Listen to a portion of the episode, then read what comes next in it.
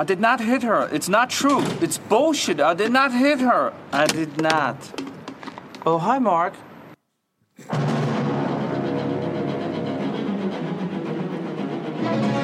A short time ago, an American airplane dropped one bomb on Hiroshima. Ich bin ein Berliner. Mr. Gorbachev, tear down this wall. I don't think I could take anything to my penis. What's up, The American people, I think, is good people. They are. They have not to charge with the guilty of all the lies. All right, Hitler.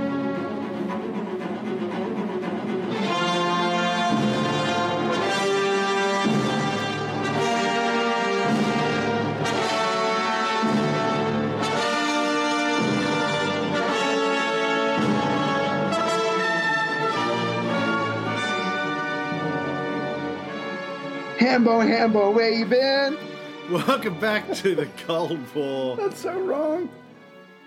episode 154. Ray, 154. The old 154. That's all I- yeah, the old Yeah. 154, as we like to say, down in the projects. LSA. I don't know. May I, speak. you know, since you had 154. What you had What? Reagan in that clip. yeah. You know, obviously the greatest decade America's ever experienced. And on that note, we have now officially passed uh, Italy for the number Yeah. of COVID nineteen cases. So USA, USA. Yeah.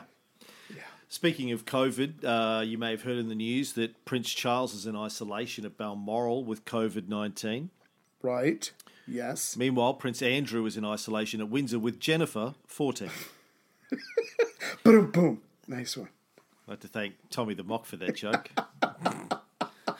Emailed it to me this morning. I, I'd seen a Facebook post about Prince Charles has COVID. He's politely asking the rest of the people in the country to leave so he can get over it as soon as he possibly can. Oh, dear me.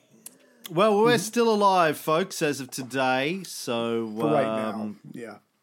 yeah, uh, we're going to keep doing what we do while we can do it. Uh, bring a little bit of Sunshine. little bit of fun oh, fine. Sunshine, a little bit of history. Uh-huh. We're living through history right now, but we'll, this is some of the other history. Right. Um, yeah, so uh, where we got up to last time, we were sort of talking about the history of the Balkans, eh, trying to explain uh, a little bit about the the tensions in the Balkans at the time. I guess we're getting up to the time when Tito takes over. And by the time Tito got back to his home country, remember he went, well, he went to World War One, got uh, stabbed in the back, literally, uh, taken to a Russian hospital. Then he ends up in Russia, and at some point he becomes a Bolshevik and actually uh, fights with the Bolsheviks willingly Right. against the White Army. He believes in their cause. He he see he sees what they're trying to do for Russia, and maybe just perhaps it could happen for his own country, which is equally having political internal tensions. Maybe that could be the answer there as well. And he's, as we've explained, he's a working class man, grew up in poverty on a tiny little farm with about 300 kids in the family, one cow to go around. He's, he's, a, he's, he's a, you come from a peasant background, become working class, part of the proletariat. Yeah. And he and he feels the Russians are Slavs just like him, so Yeah, he, you know he, he gets in there.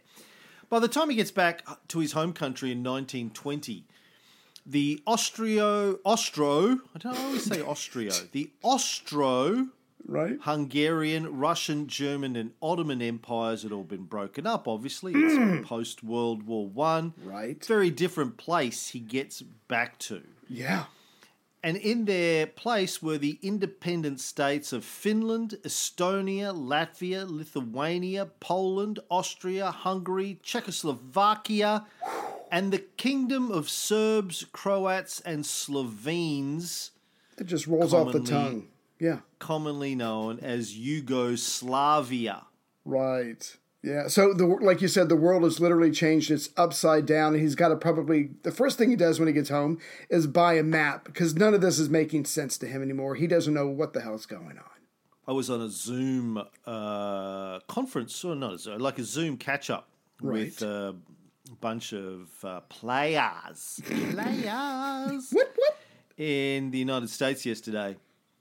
A friend of mine, Buzz Bruggeman, been a friend of mine for 20 years. He's in Seattle. He's turning 71 yesterday. We had like a birthday party for him on Zoom. Oh, nice. And Buzz is, uh, I mean, he's very, very well connected. He knows the who's who of the, the tech industry in particular, including even me. Right. And he God. and there was a whole bunch of movers and shakers on there, and um, so we were we were all sort of chit chatting about COVID, and there were doctors and people on there, and startup guys and whatever. One of the things Buzz said, he goes, you know, um, the balkanization of the US is something that I think we should take seriously. Like there, Hmm. there's somebody said somebody said to me recently, the US is the only like country that hasn't been balkanized yet. Right. And he was talking about the breakup of the US into six or seven smaller Hmm. uh, autonomous regions. Yeah. And I was like, well, I know a bit about that because I'm talking about the Balkans at the moment. Uh, so, yeah. So all of these countries that have been uh, that had come out of the breakup of these empires, they achieved official recognition at the conference at Versailles, held by the Allies in 1919, and were therefore known mostly by their enemies as the Versailles states. The the the countries, the losing side of the war, the these empires that I mentioned, still believed they had rights over these territories. They Yeah. thought they'd been taken from them illegitimately. Like, w- uh, if we know anything about history, we know that countries that lose a war don't say to themselves, "Well, I guess we were the bad guys there. Uh, we we deserved what we Right. had coming to us." Right. We're the baddies. Uh, yeah. Every country thinks they're the right guys, and they're like, "Oh, fuck those guys! They came and they took all of our shit." yeah. So they weren't happy with all of these Versailles states, and as it turns out, even some of the population of the new countries weren't happy with Right. the situation, as is always the case. You never get a situation where everybody's happy, even in this podcast. Both of us aren't happy with the way things are in in the dynamic. Right. There's never you never get hundred percent of the people happy with any No. situation. No, and I did want to add real quick. I just and you were alluding to it, but basically those countries that lost World War One, that lost their territories, you know they're going to be gunning to get it back. This is a temporary setback. Once we get back on our feet, we will go reclaim what was ours. Because you're right, that's how they see it. That was ours. That was taken from us. That's how you think about Heather. Yeah. You're like, okay, D'Angelo came in here, we went to war, Right. I lost, but really, Yeah, you see him as the invader who stole your wife and took her into his bed. right. Whereas, uh, from his perspective, he's just the better man, and from her perspective, she's just like, well, come on, Yeah. seriously, Yeah, you know, Well- six foot six foot four, hung like a donkey, right. uh, built like uh, Dwayne the Rock Johnson. yeah, Uh, on one hand, I got that. on the other hand, right. I've got Ray. Like, Yeah. come on, seriously. What am I? Well, at first I thought it was The Rock, so I was equally excited. I was going to get an autograph when he was finished. Do the thing. Tur- Do the turns thing with the eyebrow. Do the thing. but he was currently doing the thing with his penis with my wife. So uh, turns out it wasn't it. But yeah, he, he just like some of these countries in Europe, he was dealing with massive weaponry, and he just knew how to use it. And um, these smaller. think new- eye- You think the eyebrow thing is great? Where do you, You do you see what I can do "Oh, with my penis? I can lift her up Yeah. with my penis. But the point is, uh, some of these some of these countries still have pretty big militaries, or they have big uh, economies, and they can one day get a big military. These little countries that have been newly created, and a lot of people a lot of people see them as artificial. They better watch out. Yeah, it's it's a funny thing. Um, you know, you, you, whenever you get into conversations about countries where revolutions have Mm-hmm. happened, there's always somebody usually on Facebook, that will say, "Oh well, they, you know, he he's like the person who won the revolution. Oh, he, he was a bad guy. They were bad guys. Yeah, and, you know, well, my my dad, my uncle, my cousin, uh, you know, came from there. Hates them. Hates them. I go, well, I guess he was on the losing side of the war then, right? And they're like, oh, oh yeah, yeah. Well, of course he hates them. He was on the losing side of the war. Right. Like after the U.S. Revolution, there were Americans that were unhappy about the situation. Oh yeah. They were unhappy that the British had been kicked out. Like there, it, it- same thing after the French Revolution and the Russian Revolution. That's why I always have a laugh when people say, "Oh, Q, uh, Castro, oh, he was the worst." They go, "Really? Why?" Oh, yeah, my you know my uh, uncle grew up there, hates him. Yeah. Lost Like, his yeah, yeah, no- plantation. Yeah. No kidding. Yeah, yeah. I guess he was, uh, you know, he was part of the bourgeoisie then, huh? Right. I mean, look, it's never f- hard to find people who hate the government. No matter where you are, there's always someone who hates the government. I mean, I hate the government Right. here in Australia. But particularly uh, after a revolution, there, are always two sides, and the It's people who are on the losing side. Which, and normally it's kind of, you know, even roughly evenly split 50 50. Right. The 50% that lose, they're going to go out and spend the rest of their lives telling their kids and the media and everyone who'll listen, usually while they're in exile, that the, go- the side that won Yeah. are the devil incarnate. The worst. Of course they are. Of course they are. Oh, yeah. I've had I've had people uh, since we've been producing this Tito series uh, saying, "Oh yeah, you know, my father, my grandfather, somebody you know grew up in Yugoslavia, said that Tito was the worst." Yeah. I guess. Well, I guess he must have been a capitalist pig then, right? Like he was on the he was on the he was on the losing side of the war then, huh? Guess he's, Uh, he's bitter. Yes. Yeah. So like yeah, obviously find me a you know you know anyway look i'm not i'm not defending tito i'm just No, saying just just, saying. because your father grandfather uncle somebody uh, uh, uh, hates tito doesn't necessarily mean yeah. tito was a tito was a bad guy just means the your friend didn't like him because Right. he's on the uh, on the other side of the argument anyway let's get into it so Yeah. in this case, in 1920, many Croats were already hostile to the Serbs Yes. who were ruling this new kingdom uh, out of Belgrade, which is in modern day Serbia. As mm-hmm. we've explained in the last couple of episodes, the Serbians were mostly Orthodox, Greek Orthodox. The Croats were mostly Catholics, mm-hmm. and they hated each other. Orthodox hated the Catholics, Catholics hated the Orthodox. This had been going on for centuries. Yes. It's Not personal. just not just in the, the Slavic countries, but you know, all over Europe. They hated each other Yeah. with a passion. And the people were starting to turn on the previous nobility across Oh, the shit. country too. Yeah. The castles and the stately manors. Uh, Bruce Wayne was worried. He, he had he had Oh, shit. Alfred Oh, shit. out the front with Right. uh, you know, a torch to keep keep the peasants away.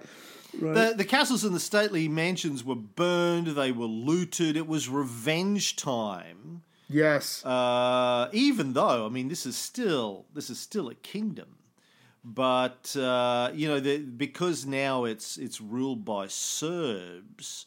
yeah, they're right the across- majority. Yeah. Yeah, they're they're they're taking their vengeance on uh, the people who had they felt had oppressed them earlier. And Now the communist, pa- yeah.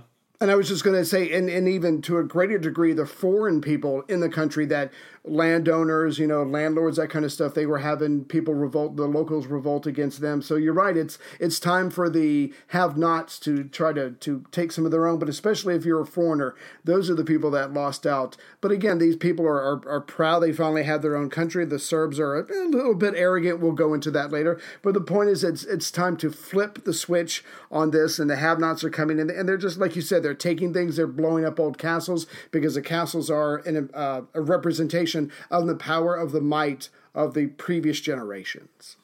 and particularly the Orthodox. Yes. all, all of the stately homes owned by the Orthodox nobility they were going after. Yeah. Now, the Communist Party of Yugoslavia opposed the entire thing. They opposed the the kingdom, the creation of a kingdom under King Alexander in the first place. Mm-hmm.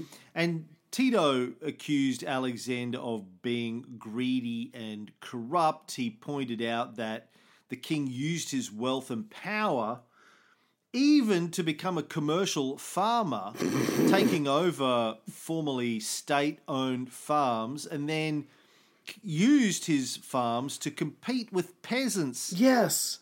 Who The were selling vegetables and eggs at the Belgrade markets. He would come in using Royal National Guard to work his farms and sell his produce for no pay. Exactly. And no taxes. He didn't have to pay taxes. He didn't have to pay taxes because He's he's, the king. with the. Yeah, you're a fucking king. You don't have to be a farmer king, just be a king. But these guys are trying to sell their wares, make a living, and suddenly, because the point you were saying is the king can get his soldiers to work for free because the state is paying them. He can intimidate people. He can not pay taxes. He is he is squeezing out money whichever way he can. I mean, this is just ridiculous. you think that's what it's about? Is it about money, or does he just go, you know what, I've always wanted to be? fucking farmer. farmer. Yeah, I a reckon- successful one. Yeah, I, I reckon I could grow the biggest eggplant that's right. anyone's the and, the, and Or- just the best. or rudely shaped vegetables because that's always fun too. Those are the only kind of vegetables he was interested in, like uh, yams, sweet potatoes, as we call them in the rest of the world. Right. Uh, you know, eggplants, and he had like uh, he had like little um, plastic molds Right. that he he made out of his penis. What he would do, this King Alexander, is he would get plaster. right. He would he would make a plaster cast of his dick, and Right. then uh, you know poured some rubber in there and, and and let it dry, and then extracted the rubber, and then he had thousands and thousands of these rubber molds of his dick made, and then he Huh. would just make sure the eggplants and the yams and everything grew in those molds, and he was selling Right. them at the market. they would form. Yes. And like yes. this is this is you know in nineteen twenties. I mean, this is before dildos were readily available for the ladies. So imagine what you you can. get Yeah, you know a, yeah. a, a dildo in the shape of the king's penis. Um, Is this- big hot big hot Right. seller? And then you could eat it afterwards. you I was going to say, is this like watching a hot girl eat a banana? I even though they're peasant girls, they're Slavs, but I just imagine them eating a rudely shaped turnip or whatever would just be a little bit hot, little little turned Yeah. on. I'm getting a little Oh. turned on right now. Yeah, of Yeah. course you are. I was already turned on as soon as we started. I was working my way up. He also made his own wine and plum brandy. So he was just, he was like, look, yeah, by day, weekdays, Monday to Friday, I'm a king. Sure, weekends come around. He wanted to have a little little market stall at the farmer's market, Right. sell his penis shaped vegetables and sell his, you know. I'm an uh, entrepreneur. Yeah. yeah, it just he just liked liked getting his hands dirty. I mean, he got the Royal National Guard to get their actual hands dirty. He goes, but they, Right. they I own them, so I watched. I'm- their hands Yeah. are my hands. So when I say I want to get my hands dirty, I, I mean think of other all people's. of you as my hands, Right. Technically, You know, there are times when I think your hands. Uh, never mind, we'll talk about that later. But I see your point. now mind you, many decades later, Tito lived like a king himself, but that Yes. comes later. Right now, he's criticizing the king for living like a king. The communists in Yugoslavia, of course, wanted their own revolution. Right. like the one Tito had supported and fought for in Russia. In fact, Mm-hmm. uh, in Zagreb, Tito's old regiment had joined in, an, in in a mutiny, which had to be put down by Serbian troops. So Mm. already by the time he gets back, there's a revolutionary spirit in the air. Uh, the the Croats hate the Serbs, Serbs hate the Croats, Right. And there are strikes happening during the communist revolution in Hungary in 1919. Yugoslavia's trade unions took part in an international protest strike against intervention. in Zagreb, according to a guide that the city published uh, during the communist era, the strike was joined by workers of the cigar and chicory factories, bank clerks, the workers of the hat, leather, pencil, and fountain pen factories, waiters, railway men, barbers, and hairdressers. Damn, came to a So stop. people in Yugoslavia Yeah. are, are trying to stop Yugoslavia from intervening in the communist revolution in Hungary. No, no, no, no, no, no. Let them, let them revolt. This is good. We want to see this happen. Let them get in there, shake Right. some shit up. Yeah. So, so you can imagine with all this political tension and obviously outside influences, and everybody has aspirations. You're not going to be too surprised to find out that in 1920, the Yugoslav Communist Party was able to win 12% of the vote. In some other areas like Slovenia, they did not do so well. So, so they're trying to do what other other nations have done. I can either just shoot up and rock up and shoot the king and kill him and try to do a revolution, or we can try the gradual, moderate approach, whereas we state our claims, we run for elections, we win seats, and hopefully we can take over. And that's what they were doing. However, the next year they kind of screw it up and shoot themselves in the foot, and it all comes crashing down. Well, you know, winning twelve percent when when you're a communist party, and we mm-hmm. know that communism at the time uh, and still today uh, sees religion as a tool of the elites used to oppress the proletariat and the, and the peasants. To get twelve percent in in a very religious country like this, um, as it was in in sort of Russia and all around the world, was an amazing feat, I think, Yeah. but not enough for them to get anywhere uh, using sort of the ballot box. It's going to take years. So they Yeah. turned from the ballot to the bullet, um, they as Van. Halen sang in a, song during the Gary Cherone era, which we don't like to talk about. right? Really, Van Van Halen fans like to forget the Gary Cherone, even though that's the only time I ever saw Van Halen live. Only time they ever played live in this country, I think, Right. was with Gary Cherone, circa Sorry. I want to say 1999, no, 2000, something. No, it would have been after. I, I don't know. Anyway, Yeah. it wasn't great. Um, but uh, it was fun. What am I saying? Eddie Van Halen played live, man. It's great. What it was, it was Yeah. great. He just, we just, I just like blocked out Everything else. singer. Yeah. Like nothing against Gary Cherone. I mean, Nice guy. Hell of a Oh, father. you know, did some great, great songs with his old band. Um, but uh, yeah, shouldn't have been put in Van Halen. There's only David Lee Roth should ever front Van Halen. Anyway, moving on. right? Uh, the Yugoslav communists then decided that uh, they couldn't wait for the ballot. They needed to turn to the bullet, and they turned to terrorist acts, even trying to murder the king. And their membership fell from 120,000 in 1919 to 700 by 1924. Wow. You don't even need a comma for 700. Wow. That's a big drop. That's all I'm saying. Yeah, like the the people weren't quite ready No, to support come on. terrorism. Yeah. And, and you know, this is something that uh, communist revolutionaries found out throughout the 20th century. Mm-hmm. Talked about this before on the show. This is what Che Guevara found when he went to places like uh, the Congo and Bolivia after after the Cuban Revolution. He went to try and spread revolutions to other places. The people have to be ready. If the people aren't ready, it ain't it ain't going to happen. Right. Remember that line from West Wing? What, what do you what do you call a leader who's uh, not being followed? A guy taking a walk. So and you can't rush the people. They're the ones who have to be ready because you have to be riding that tidal wave. You can't create it, and they just weren't there. You know, a lot of the, these people are pissed at the king, but killing him that's a whole different level. Yeah. Well, it was it was around this time that Tito begins his career as a revolutionary in his own country. Right. Got back to his hometown, discovered that his mother had died and his father had moved, so he and his wife Polka Dot moved to Zagreb. He gets work as a locksmith, which didn't pay much, barely enough to cover the rent. Right. His wife, Polka Dot, had three miscarriages in a row Damn. until they finally had a successful pregnancy. She gave birth to a boy called Zarko. cool name. It is a cool name. I like that. Hi. I'm Zarko. How how are you? Hi. You know, Zarko. just- just yeah. Yeah. You're not going to fuck with any guy called Zarko, really.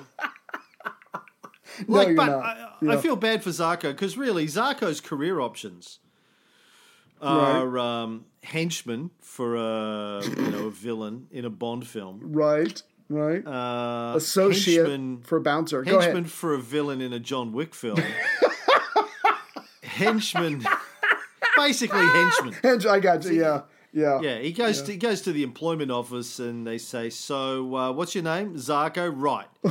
Let me just grab the uh, henchman jobs File, yeah. uh, open file and see what I. Can. He goes, "Well, I, I, you know, I, I'm quite good with my hands. I think I could. Well, yeah, be a I'm- I'm sure. carpenter. You know, uh, I, I think I could be a an electrician."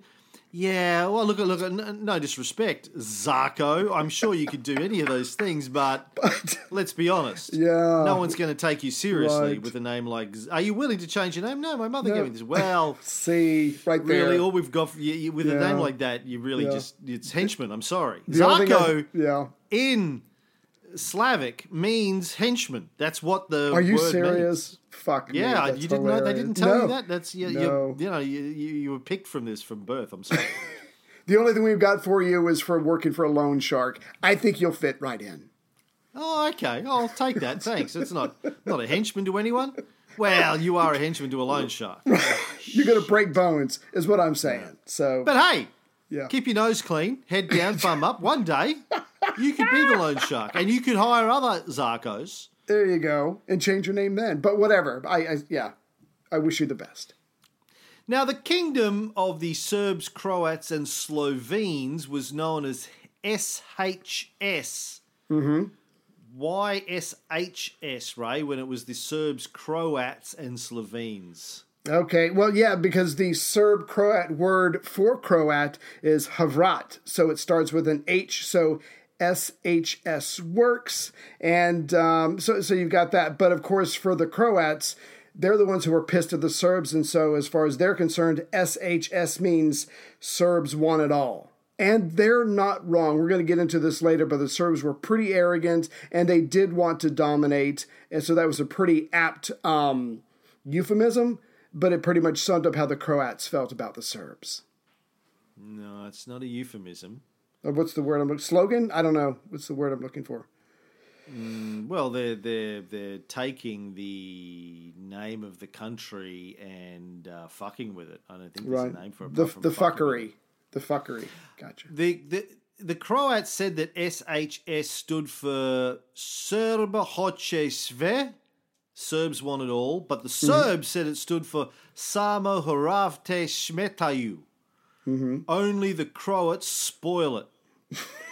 I want to shout out to our uh, Yugoslavic uh, listener, Obrad Puskarica, for giving me uh, phonetic pronunciations of those. Thank you, Obrad. Good job. Yeah. So the and the, the and the thing to point out here again is that from the beginning of this unified kingdom, Yeah. Uh, the Croats hate the Serbs and the Serbs hate the Croats, and they're they're making fun of each other, and you know there's tensions there from the get go. Mm-hmm. Ill because will. again, Catholics Yeah. hate the Orthodox, and the Orthodox hate the Catholics. They're both the same people, believe in the same religion, same God, same Jesus. But that's hey, not enough. No, we can find a way to hate each other. You have to agree exactly what I believe, or I'm going to hate exactly. you. That's just how Jesus would want it. What color's the dress? Fuck you, you got it wrong, I hate you. That's all it takes. Uh, so, after centuries of getting beaten with a stick by the Turks, the Ottomans, the Austrians, and the Germans, the Serbs had sort of a victim mindset. It's a bit like the Jews, you know, after thousand plus years of getting kicked around by every man and his dog. By the when the Jews finally get some power, as we talked about in this series, when they finally figure out that they can grab Palestine and they get enough guns to make it happen, they tend to just act like total cunts. You know, you tend to think that people that have been oppressed for a long time, once they have power, will be more magnanimous. To the people Yeah. around them because they know what it's like. Hey, listen, Yeah, know we've been like. oppressed. Yeah. We know what it's like to be that. the minority. No, we're not going to do I'm that. gonna- We're going to rise above. I'm going to be the agent of change. Or Yeah. I can kick your teeth in. I think I'll go with the latter. Yeah. that tends to be what it happens. You know, people Right. who are oppressed develop this us against them, us against the world Yes. mentality, and they- when it. they get power, they dig in and they just want to keep. I guess they they, they feel like, um, well, we don't know how long we've got this power, so while Right. we've got it, we need to crush all of our enemies to make sure they don't come and take it from us because we know they will. We know they Right. want to. So better them than us. Let's crush them, keep Right. them trapped in in tiny little prisons, Yeah. uh, land prisons, uh, create an apartheid state, keep them weak, keep them powerless. That way, there's no chance they're going to rise up and, and threaten us ever again. But unfortunately, then the rest of the world looks at them and goes, "Oh, why are you being such cunts? Why can't you just Right. all get along?" You know. Now you want payback. So the- and speak. I'm sorry, but speaking of rising up, it's like an erection for a 70 year old. You don't know how long it's going to be around. Use it while you got it. Make it count. Every second is important. So I think it's a very apt metaphor. This is what Prince Andrew said to Jennifer 14 too. Listen, I don't know. Look, Like between my you and me, I don't know how Yeah. long this is going to last. So Yeah. jump So, on. You know? Yeah. Stop struggling against those chains. I tied them up. I clipped them tight. Um, anyway. The Serbs apparently would say back then, we and the Jews are the victims of Europe. Oh, God. So they've got this victim mentality. Uh, and Mormons have the same thing, by the way. The Yeah. Mormons have this victim mentality because you know people didn't like them in the early days. Still don't like them very much. Uh, other Christians say we are not even real Christians. And yeah, when you meet Mormons and you get to spend time with them, Mm. You'll on the surface, Right. very nice, very Oh. friendly, very smiley. Oh, I'm happy. Everything's great. Everything's great. Everything's great. Everything's great. Everything's great. If I keep saying that, I'm sure everything will be great. As they say in the Book of Mormon musical. Hold on, I'm going to play a clip of this while I think of it. I got a feeling that you could be feeling a whole lot better than you feel today. You say you got a problem? Well, that's no problem. It's super easy not to feel that way. When you start to get confused because of thoughts in your head, don't feel those feelings. Hold them in instead. Turn it off like a light switch, just go click. It's a cool little Mormon trick. We do it all the time when you're feeling certain feelings that just don't seem right. Treat those pesky feelings like a reading light and turn them off like a light switch. Just go bap. Really, what's so hard about that? Turn it off! Turn it off! Right? when I. Turn it off like a light switch. Check, check. Just turn Yeah. your feelings off. Right. If they're inconvenient, am a turn it off. Yeah. Yeah. Mm. So in the new Yugoslavia, as we said, the Serbs were the dominant people, bigger numbers. The king was one of theirs. They had fought on the winning side of the war. They were the majority in the officer corps of the army and the civil service and the police, not only in Serbia but also in Bosnia Herzegovina, where they were not the majority. But they were they were the they were the new ruling class. The Serbs Yeah. were the ruling class. They were orthodox, remember. Now, the funny thing in this is that the Slovenes got along well with the Serbs, even though the Slovenes were Catholics and the Serbs were Orthodox. Right. So it wasn't this straight division along religious lines. Um, there, there's more underlying this. I guess there's some sort of enmity between the Serbs and the Croats that goes even beyond Right. the the fact that they have these two religions. Otherwise, the Serbs would have hated the Slovenes as much as they hated the Croats. and the, I, and, I didn't quite get my head around uh, that. You know why they go along with the Slovenes and not the Croats. I mean, I know the Serbs and the Croats come from originally sort of the same place. Right. They came from um, uh, Poland. We said they all came in. The Slovenes, I think, came more from Moravia. But I, I didn't quite understand why they got along so well with the Slovenes. Did you unpick that at all? Well, the best that I could right, the best that I the best that I could come up with was the Serbs and the Croats had such animosity towards each other that in some ways the Slovenes, just by not being a part of the Croats, uh, were either more tolerated or able to have a, a decent chance of getting along with these people. And I know that they were right up the Slovenes were right up their heart against Italy, and they had their own tensions with them. So I don't know maybe if the Serbs felt sympathy for them, but that was the only thing that I could come up with. But also, so not only are the Serbs the dominant ruling class, but even in the former um, frontier province, they're the ones who are the ruling class, and they're they're part of the police, they're part of the military, uh, the military frontier that we talked about on the last episode. And it will come as no surprise that they treat the Croats there poorly, they treat the Albanians in Kosovo poorly, they treat the Bulgarians in Macedonia poorly. So the Serbs who have been pushed down pissed on, treated bad, now have their own country with these other nationalities, of course, but they're the top dogs, and they're doing what has been done to them, and it's starting to piss a lot of people off because you would think, okay, if we really want this to work, what we need to do is take our time. Let's at least lie and pretend to get along with these people and placate and say nice things and just give us a chance to gel. But they're doing the exact opposite. They're pissing everybody off equally, and they don't seem to care. Mm. And then what really sends the entire country over the edge is the way the Serbs remembered the assassination of the Archduke Franz Ferdinand back in 1914. Of course, the event that started World War One. Yeah. Now, during the war, the Allies who leapt to the defense of the Kingdom of Serbia had believed that the Kingdom of Serbia had known nothing about the assassination in advance, Yeah. and so jumping to their defense was morally justified. Right. Kingdom of Serbia was like, "What assassin? Oh, Shock, no, listen, gasp. yeah, we were as shocked as anybody. It was just some lone wolf, Right. lone wolf who did that. Gavrilo Princip. Never heard of We him knew- before. Right. Yeah, nothing. We knew nothing about that. Oh my god, like that's horrible. He did what? Right. Killed whom? Oh, Yeah. no, oh. I'm Where devastated. do I send flowers? Devastated. Yeah. But then, in 1924, a former Serbian cabinet minister wrote an article in which he claimed that the prime minister of the Kingdom of Serbia at the time, Nikola Pasic, had known of the plot in advance. Oh shit. Yeah. Now, Pasic had been the PM of Serbia in 1914, and in 1924, he was the PM of the new United Kingdom of Yugoslavia. And so, this is a big deal. If this is true that he knew about the assassination plot, it means that all of World War One Right. was for, was was based on a false premise.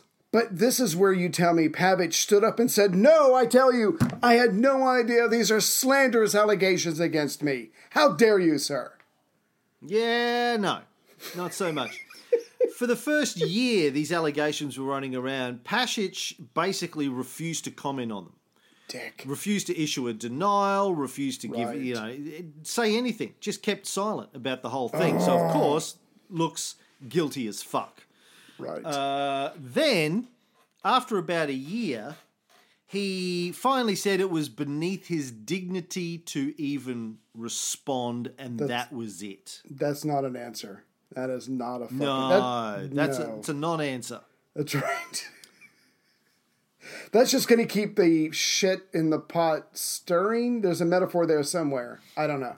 So you think about this: Mm-hmm. if this is true, Right. and the government of Serbia were aware of the assassination plot in advance and let it happen, then they should have, you know, faced consequences Yes. for that. yes. and therefore World War One should never have happened. All the allies who jumped in to support them should have gone. You know what? You're on your fucking own. I don't care about You peace treaty when you assassinate Yeah. Uh, the Archduke. This is on you.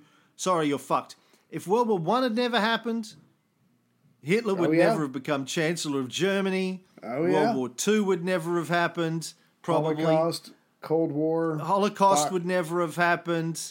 Yeah, Yeah. You know, eh, the, yeah. We wouldn't be here where we'd be talking about something else. I don't know. Yeah. Now, historians today still can't agree on if he knew and Sure. if so, how much he knew. There's there's no one knows still to this Well- day, and there are historians on both sides of the Well- argument. Unless he wrote something down, dearest diary, this is the absolute truth, but I won't ever show anybody. I knew about it the whole time. I mean, he's not going to write that. There, you can't really be surprised that there's no definitive proof because who would be stupid enough to log that that down? I mean, he should it should have been his deathbed confession. By the way, By the way, I just want to say, fuck you, I, I knew knew. about the assassination all along. To the strongest! Bitches, I'm out, motherfuckers. to the strongest. But that's how I'm going to go. I swear to God, that's going to be the last thing I say. And Mm. Yeah. wife would go, What? What did he say? I didn't take COVID seriously. Fucking. You see that video the Daily Show is sending around on Twitter, the compilation of Trump and his uh, big brain COVID response team geniuses at their Rose Garden press conference? I've seen a little bit of it, yeah, where he's Yeah. talking, yeah. They're, they're uh, saying, you know, we all have to stay in quarantine. Then they're shaking each each other's hands. Yes. Dumbass. Trump grabs the microphone, puts his fingers on it. and Then Fauci, his medical guru, grabs the microphone, puts his fingers on it. They're, they're hugging. They're all up. Uh, you know, they're basically Yeah. you know tongue deep tongue kissing each other. Spreading like it. what the Yeah, fuck is on. going on? Yeah. Um, anyway, to make matters worse, so there's this whole thing about Pasic knew about it in advance. Right. But then the bust of the Archduke and his wife that the Austrians had erected near the site of the assassination in 1914 was torn down by the new kingdom after the war, Right. and a plaque was put up in its place which said, On this historic spot, Gavrilo Princip, on St. Vitus's Day 1914, heralded the advent of liberty.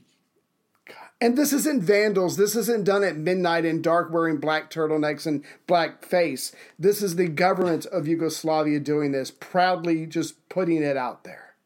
Yeah, you know that world war we started? well, we're putting up a plaque. Fuck yeah, you. we started a war. Yeah, yeah. Yeah, yeah. Fuck you.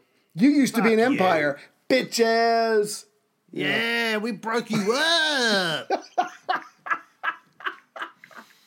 Uh, in his history of the First, First World War, um, Little Piggy, Winston Churchill wrote, Right.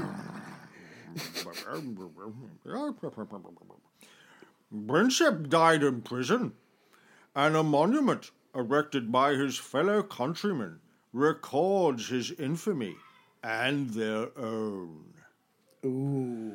Like, bitch, you went to fucking war. Yeah. uh, you know, for them. So, what about your own infamy? Anywho, Yeah. So, believe it or not, this plaque, this second plaque, is actually offensive um, to the South Slavs who fought on the Austrian side. It's offensive to the Catholics because Radic, the Croatian peasant uh, party leader, was an anti clerical Roman Catholic who made jokes about priests keeping concubines and using bad language. So, again, just more massive ins- uh, insensitivity by the Serbs, just pissing everybody off left and right, and yet they're trying to hold a country together. yeah. Well, uh, you know, the site where the assassination happened uh, is, uh, I don't know. I was hoping I could Google something before, uh, you know, I got to that part of the sentence. Right. But uh, Doesn't always work out. You know, I got you. I got you. didn't didn't quite get there. I had this idea that I would be able to, you know, find out, you know, what is cool there to commemorate it today. Right. Yeah, yeah, Yeah. But uh, didn't get there in time. Um, No, it's still not, obviously. fa- failed. No, still, I'm still just uh, riffing. I wonder what is there today. Like, we're sorry, we, we overstepped. Um, bygones be bygones, kumbaya. I wonder what's there now. Well, there is a there is a plaque. There you go. Uh, I don't think it, it's saying yeah, fuck you all, bitches. I've got this Right. thing here. Um, It's got it in English and Slavic. It says, From this place on 28th of June 1914, Gavrilo Princip assassinated the heir to the Austro Hungarian throne, Franz Ferdinand, and his wife Sophia.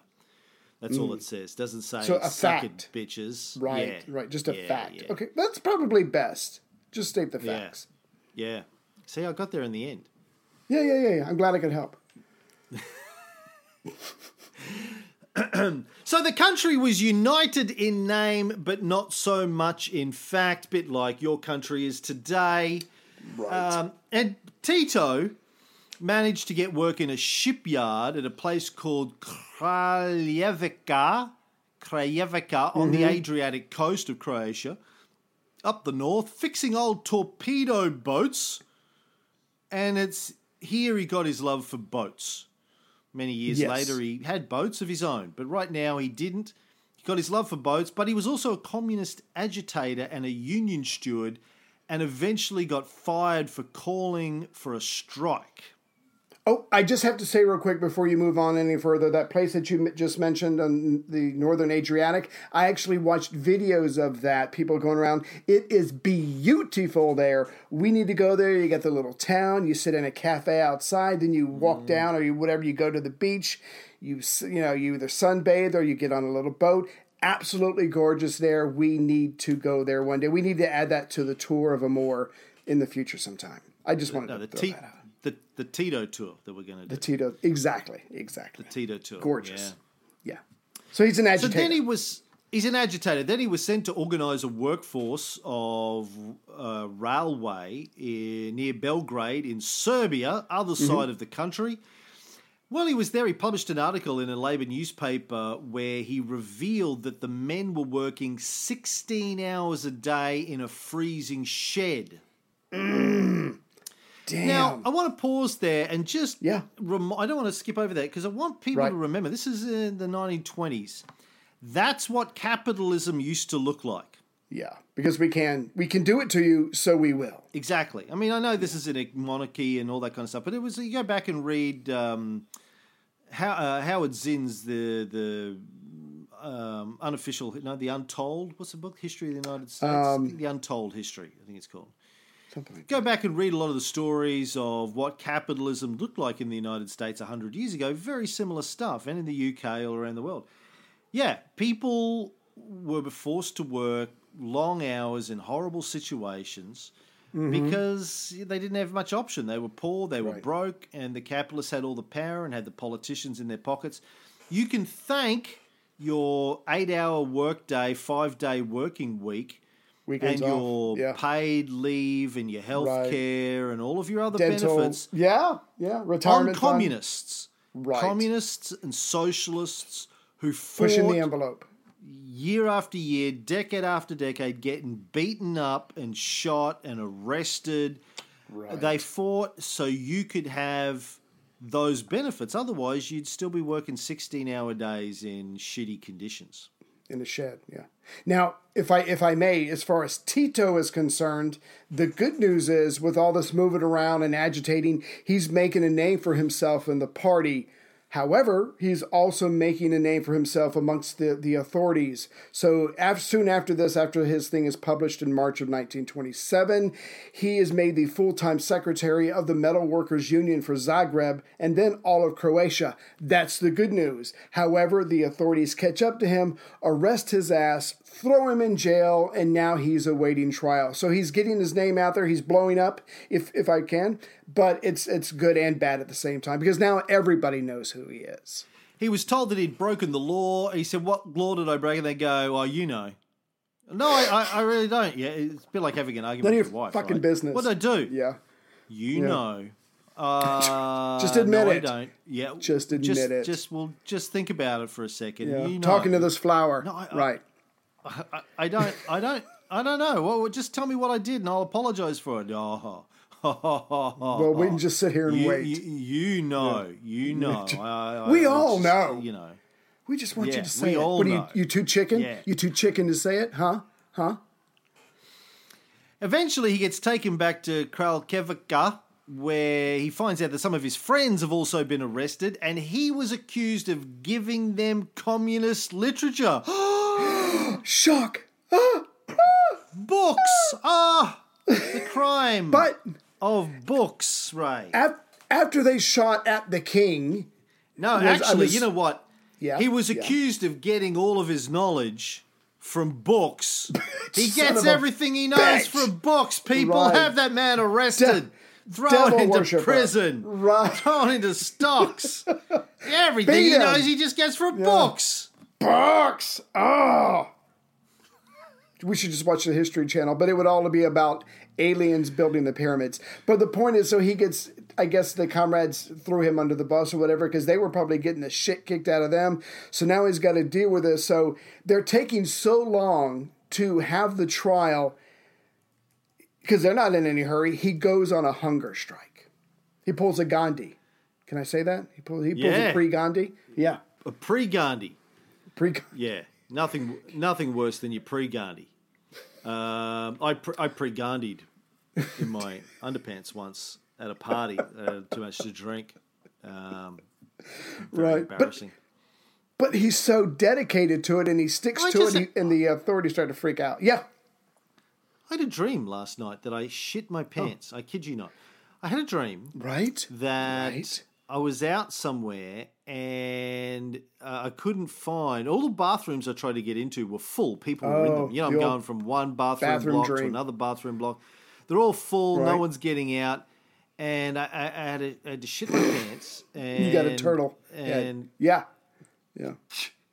and because I couldn't hold it in, then I finally get to a place and I let it flop out, and I was like, "Oh, thank God for that." But and I woke and I woke up. You know, you sort of wake up in the middle of after dream. I woke up and I was like, yeah. "What the fuck was that all about?" Now, often when you dream about you know uh, uh, bowel movement accidents, you wake up and you realize, "Oh shit, I need to I need to take a shit." Right. Yeah, But I didn't. yeah. That was the thing. I woke up. I'm fine. I'm like, do I need to go? No, I don't need to go. So what the fuck am I having this dream for? What is the point A of this dream right You now? gotta- really? You you got to get something out. It's got to come out now, and there are people stopping you. But no, it's coming out. You've got it's your muse. Uh, it's your genius. It's just coming out Uranus. I think but you've no, got to I- get I it think out. It's, I think it's my subconscious just reminding me that I shit the pants in life in general. like, yeah, you spent seven years writing a book, four years making a film. Right. The very month they both come out, Boom. the world Jesus has the spoken. world shuts down because of a plague. Yeah. That's How could you not- badly you shit the pants. You invented podcasting, then the global financial crisis Long hits and wipes you out. Right. Right. Ten years ago, Yeah. everyone's like, "Podcasting, you seen this? It's fucking amazing." And I'm like, "Yeah, I invented it, bitch." And they're like, "Who? What?" And then I, I spend years writing oh my, Oh my testament, God. making my masterpiece. The world goes, "Yeah, fuck you. We're dealing with a plague. We don't really care." my timing, my could- timing. Right. Shit the pants. No, no, life. It's personal. It's personal. It's not time. It, you- this could have happened ten years ago. Whatever it doesn't matter. This is personal. The universe Yeah. is out to get you. Yeah, universe Wow. hates me. I, and I hate it back. Um, anyway, he gets thrown in prison. Gets thrown in prison uh, where he goes on a hunger strike, Yeah. and at some point he appears to have skipped bail. Not a lot of uh, detail on that, but he just go. manages. He gets out and does a runner. Probably- Meanwhile, Probably put a disguise on. Yeah. Yeah. Yeah. Yeah. yeah, yeah, yeah, he's a master of he's good disguise. Turtle. Yes, he was. He was. Disguised himself as a turtle. Meanwhile, in 1928, while all this is going on, the leader of the Croatian Peasant Party, Stefan Radic, Right. was assassinated in Parliament, oh God damn. and riots broke out across Croatia. Now, uh, this Stefan Radic guy it was a was a player. Did you read much on his assassination and who he was? Uh, no, I you know just just that he was uh trying. He was going to Belgrade to join the Serbian politicians to start some kind of parliamentary opposition party or organization. So he was a doer. He wasn't just someone who'd sit around and talk theory all day long. He was trying to make shit happen. But he pissed off a lot of his fellow Croats as well. But that's pretty much all I know about him. Yeah, well, he is the guy who is credited with galvanizing the Croatian peasantry into a Mm. viable political force. Right. Uh, and, you know, bit of a firebrand. Yeah. Firebrand, you know, and, and criti- critical of the political parties and uh, the, the king and all this kind of stuff Yeah. and the whole deal, how it's all fucked. But this assassination is quite the affair. So there was a member of the People's Radical Party from Montenegro, a guy called Punisha Racic, Right. who got up in Parliament, gave this big fiery speech, then pulled out a gun and shot a couple of dudes Damn. on stage in Parliament. Just pulls out his gun, starts taking pot shots at the guys he doesn't like, uh, including uh, Stefan Radic. Now, call me crazy, call me stupid, but isn't this how we really want all of our parliaments to be? Yes. Don't don't Just you just wish out. someone in Congress would just like open stand up. up. and just start shooting members of the opposition? Because I think Right. that would clear out the herd. The radicals. Much more yeah, successful. Kill all the radicals. Exactly. If you're not going to talk and get along and moderate and compromise and move this shit forward, there's a good chance you're going to get shot in the face while Congress or whatever's in session. So it's on you. You know, I, I- I just want to see Democrats shooting Republicans, You don't care. Just liberals shooting Labor. shoot at shoot at each other Uh, yeah, I like this. I think actually, or whip them with a Well, cane. listen. Yeah. yeah, I, look, uh, we're not getting anywhere in the West. Capitalism. I think if if the COVID pandemic has proven anything, it's that capitalism's broken, doesn't work, can't even protect us from a fucking virus. Right. So uh, obviously, it needs we need we need to change it up a little bit. And I, I say that every parliament in the world, Yeah. every meeting of Congress, uh, they just get given short swords. Yeah, you Everyone go. gets a short sword as you walk in. Use it. and, don't use it. Uh, you just at the, when the bell rings, you go at it. Free for all. It Free it's two men into one all. man leaves, Right. and uh, the party Drop a cage with down. the most the party that survives, uh, they're the government moving forwards. Till the next time. Yeah. I like this. I like Yeah, this. and you get you get oh six months, and Right. then we have another one. And, Yeah, and we make it pay per view. You know, Oh. capitalism. So we make money on it for for Oh, for of health course, care. of course. Yeah, yeah, yeah, yeah. Take you have a book running on it, bets going in. Of course, they're a Who do bunch you of think, if you seventy year old guys. Yeah. Nancy Pelosi Uh huh. and Mitch McConnell, and you I- gave them both uh, Yeah. Gladius. Yeah. Uh, who do you think's coming out on top? I can tell you already, Nancy Pelosi would take her sword in both hands, break it over her knee, throw it down, walk up to Mitch, bitch slap him. He drops his, his sword, and then she would put her teeth into his jugular and rip out his throat. He wouldn't speed up. You couldn't really tell the difference between alive and dead Mitch, but the point is, she would whip his ass. yeah, I tend to agree. I tend Yeah. to agree. Yeah. Yeah, don't fuck with her. Yeah. So, uh, yeah, this guy kills a bunch of people. Now, some right wing nationalists went into exile after this to get ready to lead a revolution in the country, Yeah. led by a guy called Ante Pavelic. Right? And he was the founder of the terrorist, the right wing terrorist organization Ustasha, which Yeah. means the uprising. They were pledged to bring about an independent Croatia by violence. and these guys were basically Catholic Nazis. Right.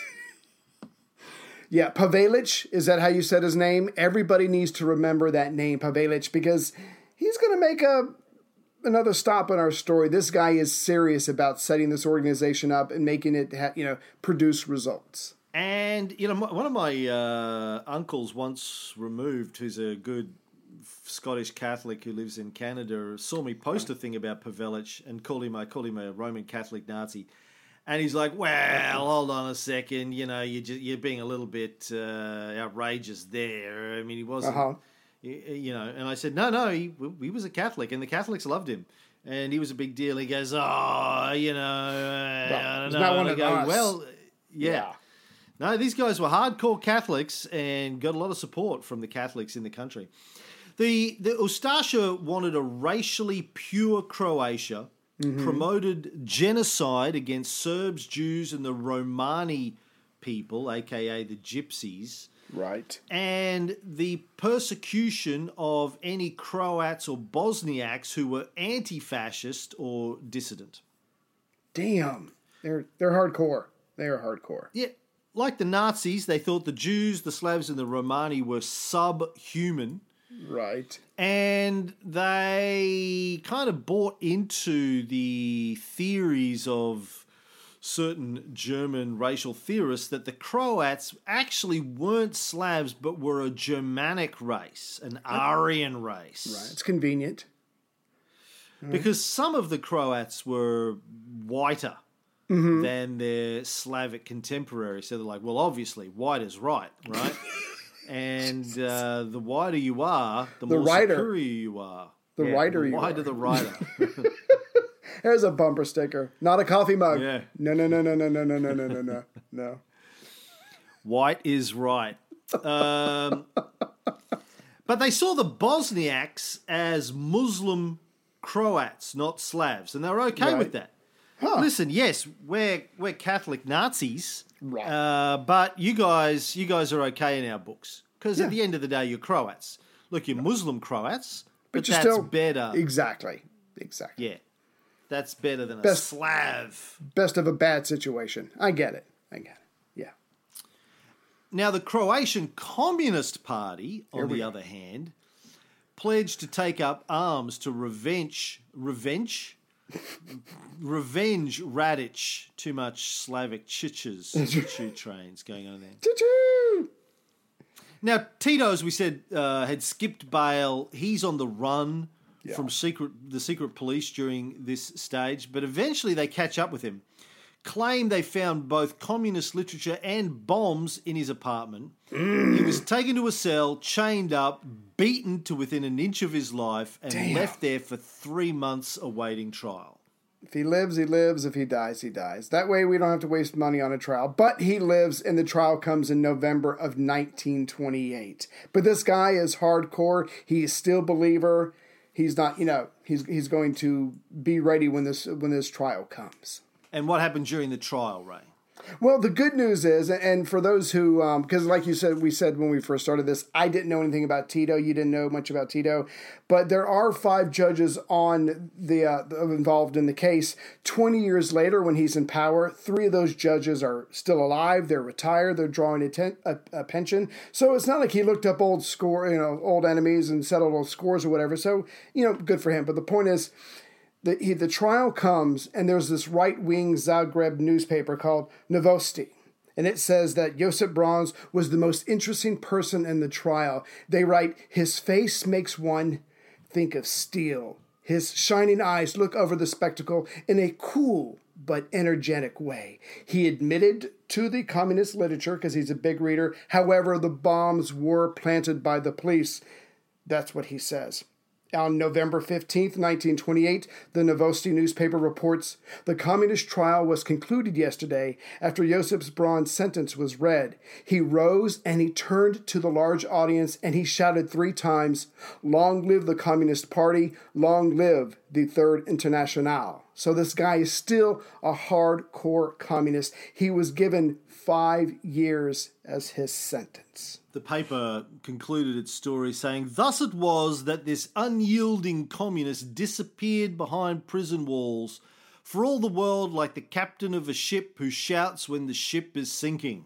Mm, that's exactly right. Now, around about this time, sort of as a follow on from the shooting of Radic Right. and the, the riots and everything that followed, in January 1929, King Alexander said, You know, this whole uh, democracy thing. How do you say it? Democracy? Yeah, it's not working. It's not working. Yeah, look, look. Let's be fair. We gave it a fair shake. We gave it a crack, kids. We, we gave it, you know, we gave it uh, ten years. Ten solid Um, years. But, Uh, yeah. but to be honest, not, Nah. not. I'm not really feeling it. No. not, not feeling it. No, you know what I am it's feeling? really. It's messy. It's not really Yeah. working. What I am feeling, What are you besides feeling? my besides myself, and it's related to this, a dictatorship. That's what I think will can solve all the problems. We put one man in charge. Oh wait, that's me. Anyway, one man in charge, crack down on everybody, streamline the process. That's what the Romans used to do. They would bring a dictator in times of crisis. That's what we're going to do. Democracy, it didn't work. He abolished the constitution, dissolved the parliament, banned all ethnic, regional, and religious political parties, Damn. and declared it a royal dictatorship. Now, great timing here because it was the beginning of the Great Depression. And if history's taught us anything, it's that there's no better time Right. to piss everybody off Take away rights. than Yeah. t- when they're about to end up starving in the streets. Nothing works out better in the long run, I've found. right. Uh, oh. So people were starving, people were poor. Tito claimed that Yugoslav factory workers were earning less than people on unemployment benefits in Britain. Probably was right. Yeah. Now, Tito spent most of this five years uh, at a prison in a place called Lepoglava, which is a pretty mountain town north of Negr- uh, north of Zagreb, best known, according to Wikipedia, for being the location of What? uh, prison. Prison is all it's known for, basically. Uh, it's a very famous prison. Yeah. It was an old monastery built in Oh, the sexy. 1300s that was Monastery, turned into prison. a famously brutal prison. Monastery, prison, same thing. Come on. Yeah, that's right. Come on. Now, because Tito was a handy mechanic, though, he seems to have been given a, few benefits while he was there. He was given the responsibility of looking after the power plant, and in return for them getting electricity, he was allowed to have books and to even go and meet his friends at a cafe downtown. Sounds kind of nice, actually. When they eventually send me to prison, I hope that they will Yeah. let me just go. Uh, listen, can I pop out for a couple of hours for a latte? Yeah, sure. I'll- I'll be right have back. I banana bread. promise. Take your time. No hurry. I'm not going anywhere. So he was a big Ah, fan of the. Look, he was a you not skipped what? bail once. I, we know you're Right. not going to do it again because whoever skips right. bail twice. Nobody. Nobody does that. No, No, he, he was a big.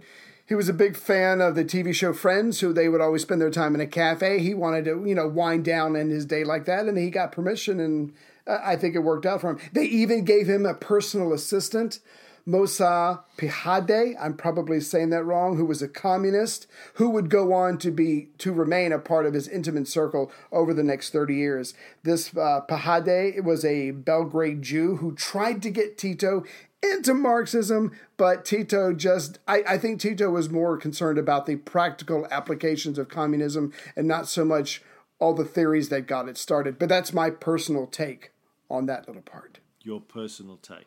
Yeah, yeah. Your personal take from you know the time you spent with Tito.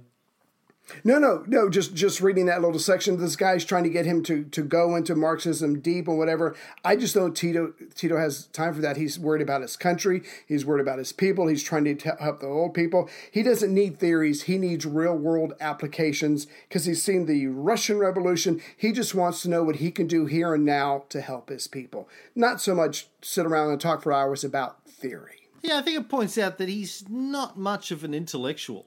Right. Uh, he's a working class guy. He's not going to write long tracks about the finer details of Marxism like Stalin did, Lenin and Stalin. At this stage, he's not interested in the nitty gritty. He's read the Communist Manifesto. He's read Lenin's "What Is to Be Done." That's enough. I get the Yeah, general. I get the gist. He said. Two I, and I- done. I get the gist. Yeah. Yeah, He's like yeah. Donald. He's basically the Donald Trump of Yugoslavia. He's like, listen.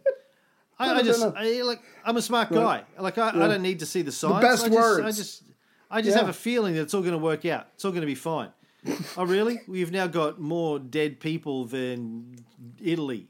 Yeah, yeah, I know, but Yeah. you know, I think it's going to be good. I think it's going to be fine. but we've Don't turned a about it. corner. We've turned a corner. Yeah, yeah. I feel I just Yeah. feel good about it.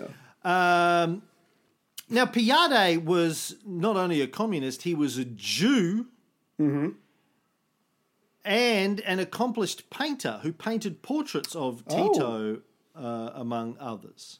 Nice. So, uh, the interesting that, as you said before, he was a stayed close to uh, Tito for 30 years.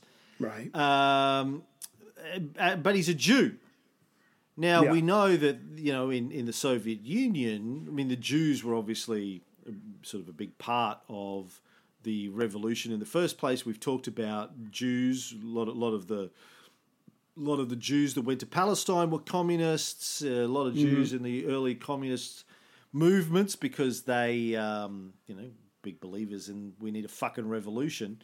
right. Um, but uh, yeah, they they ended up getting oppressed in the Soviet Union, but apparently, uh, you know, uh, not not not so much here. I mean, the Nazis hated the Jews. The communists were on the opposite side to the Nazis. So, yeah. So maybe yeah, they had a natural affinity with the Jews. right.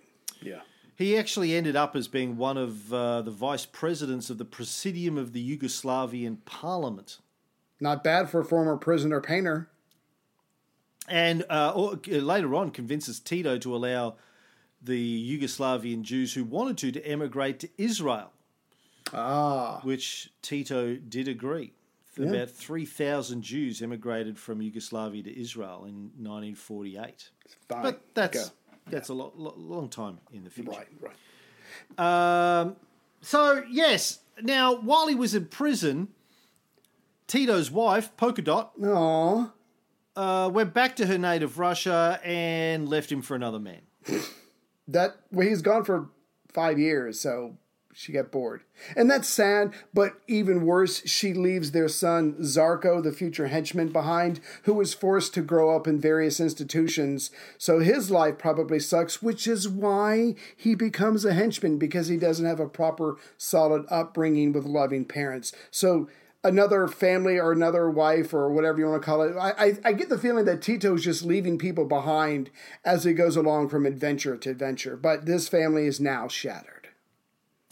What kind of mother leaves uh, son behind? Has like four, three, Yeah. three uh, Miscarriage, miscarriages, right. And then- finally ha- has a kid and leaves him behind. Life's hard, baby. Life's hard. I don't know. That's hardcore. That is hardcore. That is. Yeah. I, I, I can't uh, I can't imagine that happening. yeah. I wonder what happened to Zarko. We got to look him up, unless you did. I did uh, couldn't find anything. Okay. him. So Oblivion. Yeah, well, yeah, I, I could probably dig deeper, but you know, I had a quick search. Sure. You know, Sure. Yeah. Um, oh well, I know that he lived until 1995. Oh go. wow! So he survived. Good. And uh, had a had a daughter, Svetlana Broz, who is a Bosnian author and physician who specializes in cardiology. She's 64. wow. Uh, we should probably get her on the show. She could tell us what happened to her father. that would be fucking awesome. Yeah. So I'll, so I'll the try, I'll, tr- I'll make Yeah. some calls. the fa- the family bounced back. The family bounced back. That's that's the important thing. Yeah. Yeah. So, uh, according to Djilas, the uh, one of Tito's guys who ended up writing uh, a book about him, fell out. Milovan Djilas talked about him before. Also wrote a book about uh, Stalin. Right. He wrote that he thinks Tito was very deeply hurt by his wife's infidelity, but in those days it wasn't very cool to admit to anything Right. like that to bourgeois sentiments, so Tito never mentioned it. Stiff upper lip, man up. right. Yes. Yes. I'm a tough Like, communist. like son of you a bitch. when Right. you can hear your wife being slammed Right.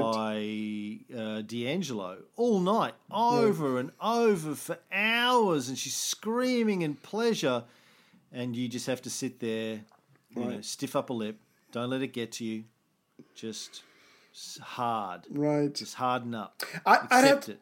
right. I'd have to say the hardest moments for me is when she's yelling, "Don't! No! Don't! Don't! Stop!" That's when it really tears. Oh, Uh, yeah. It just got really, it just got really dark. Oh God! And you don't go to save her because you're like, hey, you got yourself into this bitch. You know. Well, I mean, he's a fuck machine. I'm afraid if I go in there, I might get penetrated. I don't need that in my life right now. I I've got a lot going on. I don't need another thing. Got a lot going on, really, really, hiding from your family all day.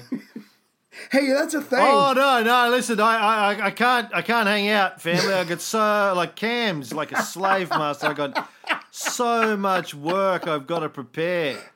Got so much to do. By you- prepare, I mean I've got to have the book open at the right page by the time we record. Uh, Are you so I can eavesdropping pull a my? couple of right. pull a couple of facts out. But oh Yeah. no, but it's really so much work I got to do. Love you guys. Miss you. See you next week. Mm. Right. Yeah, yeah. If you need me, I'll be in like uh. my office. I call it the dungeon because I just go down. It's just like work, work, work, work, work, work, work. It's all I ever do. Right. So you They don't know. They don't listen to the shows. No, they don't. Thank Christ. you come back. You come back at the end of the week. Oh, I'm so exhausted. I have to carry. I tell you, I have to fucking carry Cam. It's like it's ridiculous. It's got to the point of ridiculous now. Like he's he does nothing. He's got like half a page of widely spaced notes. I have to do Fucking Wikipedia notes. talking. Right. Yeah. He's oh, I just have Yeah. to carry the whole thing. It's. Just I have to set up the jokes. I mean, it's just it doesn't stop.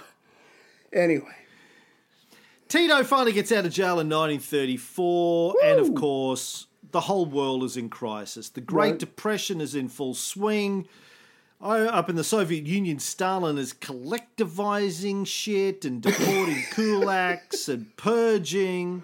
Right? Hitler has is the Chancellor of Germany and is building the Third Reich, wiped his ass with the Treaty of Versailles live on television, nailed it to the wall of the Reichstag, and said, That's what I think of your Treaty of Versailles. Then set it on fire. But the point is, when he breaks away from Versailles, this is a direct threat to those smaller, brand new nations of Europe. They better fucking watch out. Yeah, I'm coming. I'm, coming, coming. baby. Not in a good way. So in February of 1934, Yugoslavia joined up with Romania, Greece, and Turkey in a Balkan entente Smart. to defend themselves against any potential aggression. And then they turned to France Yeah.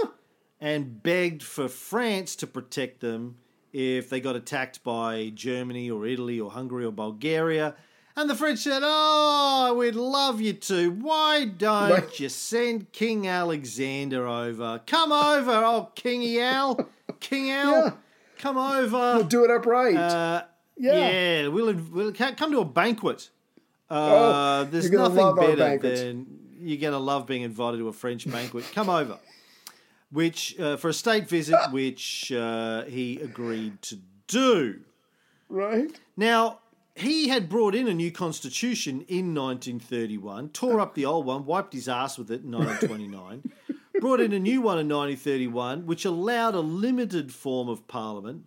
And he's trying to win over the Croats because They're still pissy. they're getting they're getting increasingly uh, uppity. Yes. So he offers up a compromise to the peasant party leader Vladko Maček. I don't know if I'm saying his name, the successor to Radic. So he's trying to work with him. He saw that the dictatorship wasn't working. Let me try a, I don't know, an an, an altered form of uh, parliamentary uh, parliamentary government, and I'll talk to these people. I'll try to work something out. Maybe we can calm everybody down, and then I'll be free to go to France for the state visit, so they can kiss my ass. The Croatian Catholics had been getting uppity, uh, Yeah. increasingly nationalistic, developing a even greater anti-Serbian attitude, largely being pushed by this guy called Ivan Saric, the new Archbishop of Sarajevo. He was a bit of a Catholic firebrand. Um, he was a sort of an amateur poet. Back when the assassination had happened in 1914, he'd published some verses where he described Serbs as vipers and ravening wolves Damn. and uh, stirred up the people into sort of hating the Serbs and, and driving them forwards. So that's that's always what you want as an archbishop is somebody who knows how to demonize take poetry and exactly exactly Later on, he would refer to the Ustasha as good, self sacrificing believers, godly, and patriotic people. and in no way terrorists Well, yeah, but good terrorists. No, they're terrorists, but the they're right they're our terrorists they're good terrorists Yeah. they're god's terrorists Yeah. And again, my you know my uncle, cousin, whatever he is, this Right. Scottish guy. It's complicated. my- I mean, I think he's the son of my grandmother's uh, brother. Plumber, right? Anyway, you know, he was like, well, when you say the Ustash were Catholic, you're talking about like how the uh, the the ISIS or Islam. Like, are they using that in the same way? And I go, no, they're Catholics as in good old Catholics, the same Catholics that tried to crush the Arians and the the you know the Cathars and the Bogomils and Mm-hmm. Just be uh, honest the about it. Hussites Yeah. and the crypto Jews and the Protestants and uh, the Catholics who basically tried to kill all of the heretics for fifteen hundred years. And the only reason they stopped at the end and tried to rebrand themselves as nice and fluffy was when Garibaldi took all their land away from them and took away their armies. Right. And they couldn't fight anymore. And they basically, you know, first him and then Mussolini said, uh, just shut the fuck up, stay in that village, and don't come out. And Right. we will leave you there in peace if you don't fucking annoy us. But if you annoy us, we'll just come and take that as well. So shut the fuck up, be good, be quiet, be obedient, do what we tell you, and uh, we'll let you stick around. There you go. Yeah. All right, well, uh, that is the end of the episode. Uh, there was something I want. Oh, yes, I wanted to point out that I have got an interview scheduled in a couple of weeks with Archie Brown, one of my heroes uh, in his 80s, professor of uh, communism at uh, Oxford written a number of excellent books on communism, particularly the Soviet Union. I'm doing an interview with him. He's got a new book out on Gorbachev, Reagan, and Thatcher called The Human Touch. Nice. And uh, he's come, I'm having a chat with him about that in a couple of weeks. I mean, we obviously we're skipping ahead to the 80s. I said Still. to him, "Listen, I'd, I'd love to get, I'd love to talk to you about like the you know the purges and this and Ho Chi Minh and Korea and Mm-hmm. Kim and all this." He said, "Listen, I'd love to, but I wrote that book like 12 years ago, and I'm in my 80s, so yeah. uh, if I survive coronavirus, let's just stick with my new book because that's." And I was like, "Oh, all right, Good then, point. Archie." Yeah. Yeah, but I'm really looking forward to that. I've I've loved reading his stuff for years. He's not pro-communist. He's he's but he's fairly balanced. What I like about him, and he's a Scotsman originally as well. So that's Right. Cool. But um, one of the leading uh, historians of communism in the West. So very excited to get him on the show. Fingers crossed that he survives Yes. the COVID Sac- sacrifice a goat or whatever. I don't know. Yeah, that'll do it. All right. Well, thank you, Ray, uh, for showing up, and I'll be back next week with more uh, of this. What you just said is one of the most insanely idiotic things I have ever heard. At no point in your rambling, incoherent response were you even close to anything that could be considered a rational thought. Everyone in this room is now dumber for having listened to it. I award you no points, and may God have mercy on your soul.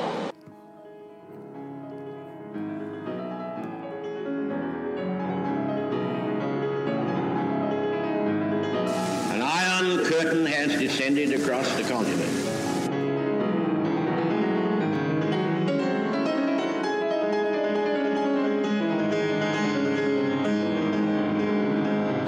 Soviet military buildup on the island of Cuba. The purpose of these bases can be none other than to provide a nuclear strike capability against the Western Hemisphere.